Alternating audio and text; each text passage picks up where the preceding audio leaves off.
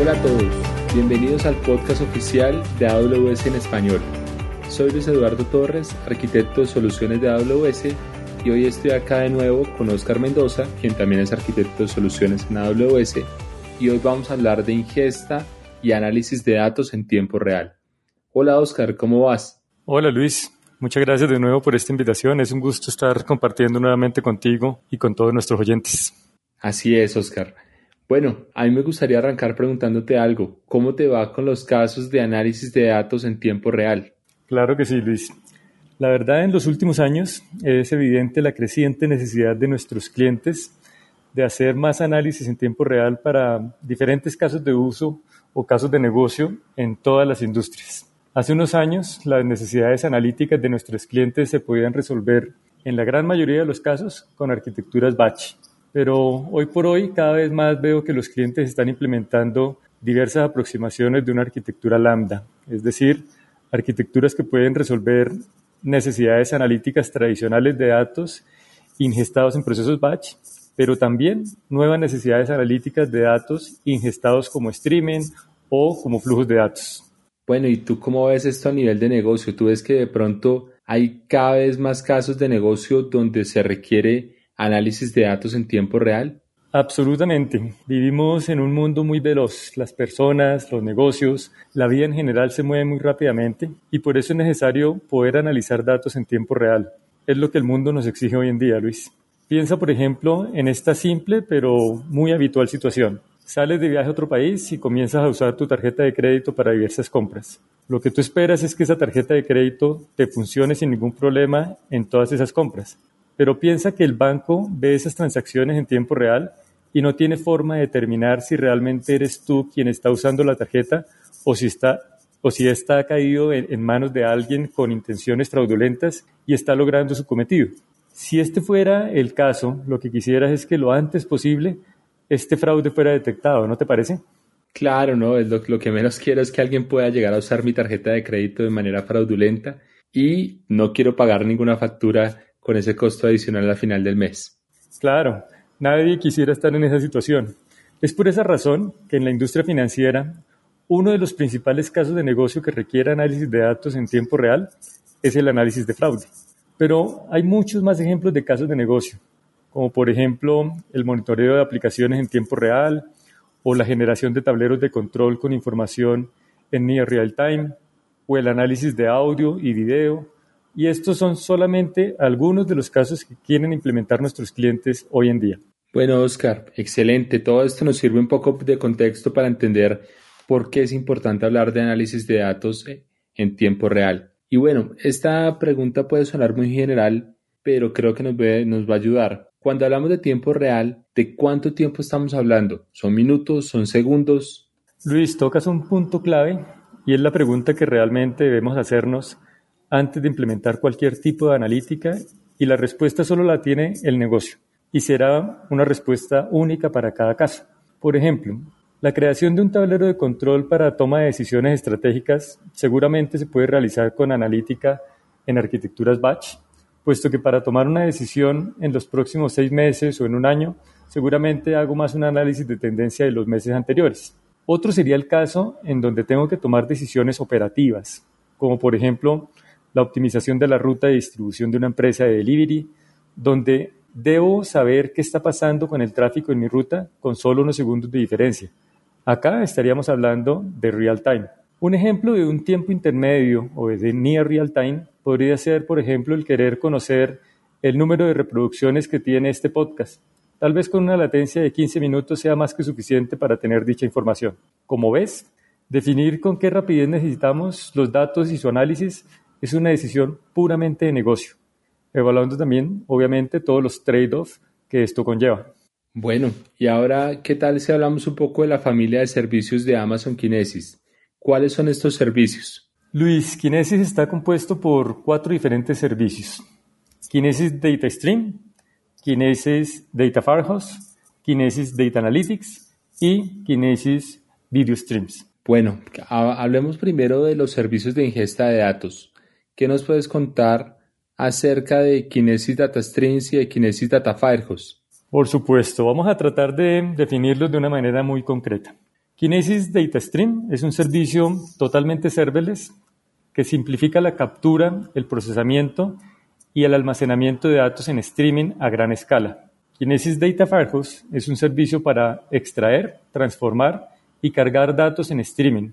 Por decirlo de alguna forma, es un ETL streaming que nos va a permitir capturar datos en streaming, transformarlos y enviarles a diferentes fuentes, como por ejemplo lagos de datos, almacenes de datos, servicios analíticos, como por ejemplo Amazon S3, Amazon Redshift, Amazon OpenSearch y Splunk. Dale, vamos por el primero. ¿Podrías por favor explicarnos qué es Amazon Kinesis Data Streams y cuándo debería ser utilizado? Claro que sí, Luis. Imagina a Amazon Kinesis Data Stream como una tubería en la cual en uno de sus extremos se están produciendo datos y al otro extremo se están consumiendo dichos datos. El extremo donde se producen los datos lo llamaremos producer o productor de datos y el otro extremo lo llamaremos consumer o consumidor de datos. En Amazon Kinesis Data Stream, un producer es básicamente una aplicación que genera datos hacia Amazon Kinesis Data Stream. Y estas aplicaciones producer pueden ser escritas de diversas formas, como por ejemplo usando el AWS SDK para Java, la Kinesis Producer Library, el API de Kinesis Data Stream, el agente de Kinesis o incluso otros servicios de AWS. Y algunos productos de terceros pueden también escribir datos hacia Amazon Kinesis Data Stream. Bueno, muy interesante. Hay diferentes formas en que estas aplicaciones que generan datos o estos producers van a poder conectarse con Kinesis Data Streams y de esta forma habilitar diferentes casos de negocio. ¿Tenemos alguna situación similar, digamos, con las aplicaciones que van a consumir los datos? Sí, es muy parecido, Luis.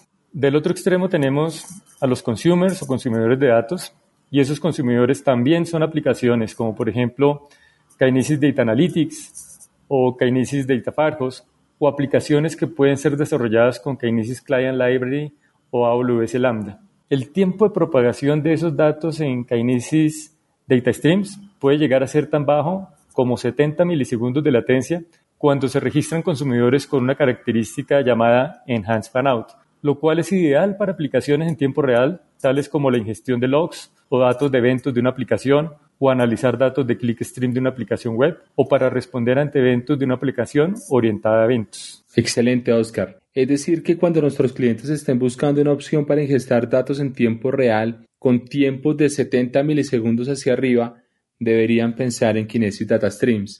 Y esto sumado a que es un servicio administrado, lo cual va a simplificar su implementación y su futura administración, y ahora, ¿qué tal si nos hablas un poco de Kinesis Data Firehose y cuándo debería ser utilizado? Claro que sí, Luis.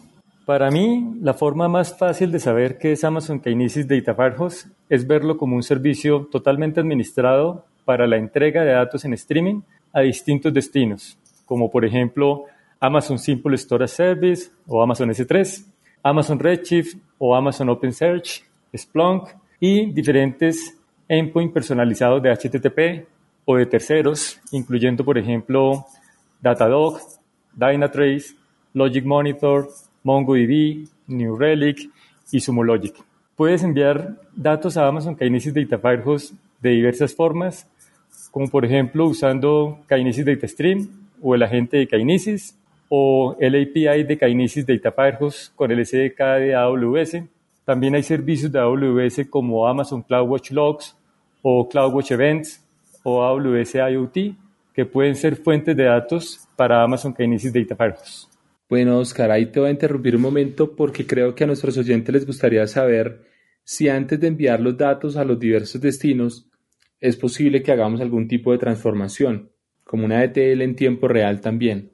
Tienes toda la razón, Luis. Una característica muy útil y muy interesante de Amazon Kinesis Data Firehose es la posibilidad de utilizar, por ejemplo, funciones de AWS Lambda para poder transformar los datos según nuestras necesidades antes de enviarlos a los destinos que mencionamos anteriormente.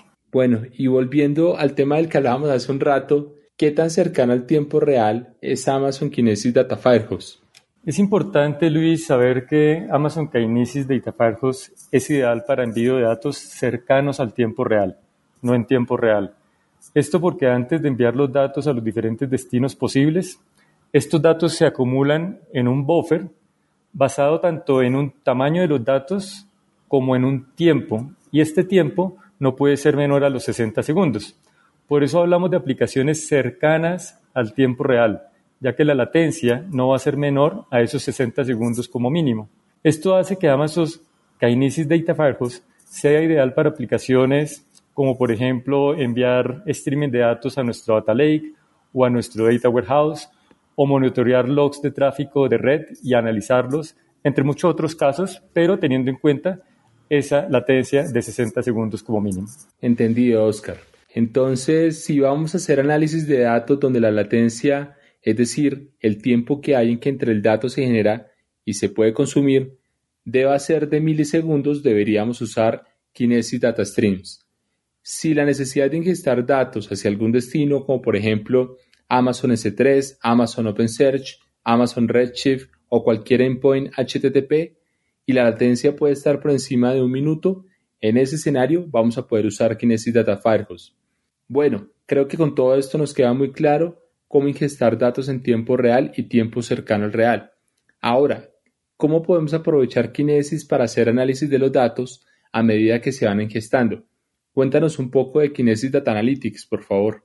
Kinesis Data Analytics también nos va a permitir analizar datos en tiempo real con la flexibilidad de utilizar Apache Flink y pudiendo utilizar Java, Scala o SQL para poder procesar y analizar datos de streaming. Vas a poder escribir y ejecutar código contra fuentes de datos en streaming para poder hacer analíticas sobre series de tiempo, alimentar tableros de control en tiempo real y crear métricas en tiempo real. Una de las grandes ventajas de Kinesis Data Analytics es que se encarga de administrar todas las capacidades core, como por ejemplo el aprovisionamiento de recursos de cómputo, la computación en paralelo, el escalamiento automático, eh, la generación de backups de la aplicación a través de checkpoints y de diferentes snapshots. Y para crear las aplicaciones de Apache Flink, nuestros oyentes que son programadores cuentan tanto con el Data Stream API como con el Table API, entre otros API disponibles en Apache Flink. Bueno, y también aparte de Kinesis Data Analytics, ¿hay alguna otra opción con la cual nuestros clientes pueden hacer análisis de datos en tiempo real? Claro que sí, Luis. Y es una de las características que más me agrada de AWS, la libertad para escoger entre diferentes servicios dependiendo de cuál se adapte más a nuestras necesidades.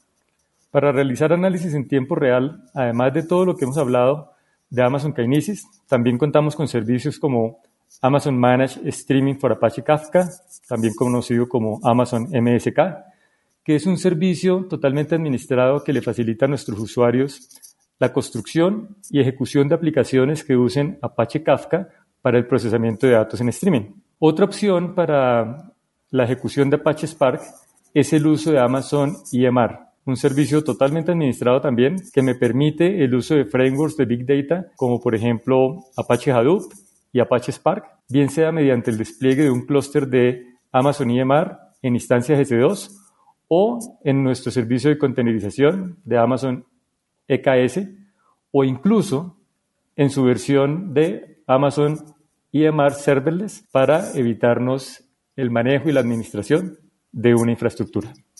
Bueno, creo que hemos hecho un buen eh, recorrido por los, la ingesta de datos en tiempo real y tiempo cercano al real, el análisis de datos y de la familia de Kinesis únicamente nos faltaría hablar de un servicio que es el de Kinesis Video Streams. ¿Cómo se diferencia este servicio y cuándo deberíamos usarlo? Ok, Luis. Kinesis Video Streams nos va a permitir realizar la ingestión de streaming de video desde diversos dispositivos y enviar dicho streaming a AWS para realizar procesos analíticos o procesos de Machine Learning o enviar esos streaming de video a diversos servicios de reproducción. Kinesis Video Stream permite también la captura masiva de datos de video en vivo desde millones de dispositivos, incluyendo, por ejemplo, smartphones, cámaras de seguridad, cámaras web, cámaras embedidas en automóviles, drones y otros dispositivos. Incluso es posible enviar datos serializados en el tiempo que no necesariamente sean video, tales como datos de audio, imágenes térmicas y muchos otros. Como ves, son muchos los casos de uso que habilita Amazon Kinesis Video Stream y creo que podríamos hacer un capítulo de nuestro podcast dedicado a este servicio junto con otros servicios de media disponibles dentro de AWS. Bueno, Oscar, muchísimas gracias, estoy de acuerdo. El tema de video es un tema bastante extenso que se puede llegar también a aplicar en diferentes escenarios y bueno, definitivamente valdría la pena hablar acerca de esto acá en el podcast de AWS en español. Eh, te agradezco mucho por haber sacado el tiempo para hablar en esta oportunidad. Gracias Luis, fue muy agradable conversar contigo nuevamente y seguro será un episodio bastante útil para nuestros oyentes. Bueno, así va a ser. Invitamos a nuestra audiencia a que escuchen nuestros siguientes episodios de Analítica, donde hablaremos en detalle de otros servicios como por ejemplo Amazon Elastic Map Reduce o Amazon EMR, AWS Glue y muchos más. Esperamos que este episodio haya sido de su agrado y que toda la información les sea útil. Recuerden que nos encantaría saber su opinión acerca de nuestros podcasts. Pueden escribir sus comentarios y sugerencias a Podcast. Soy Luis Eduardo Torres, me acompaña Oscar Mendoza y como nos gusta decir en AWS, sigamos construyendo.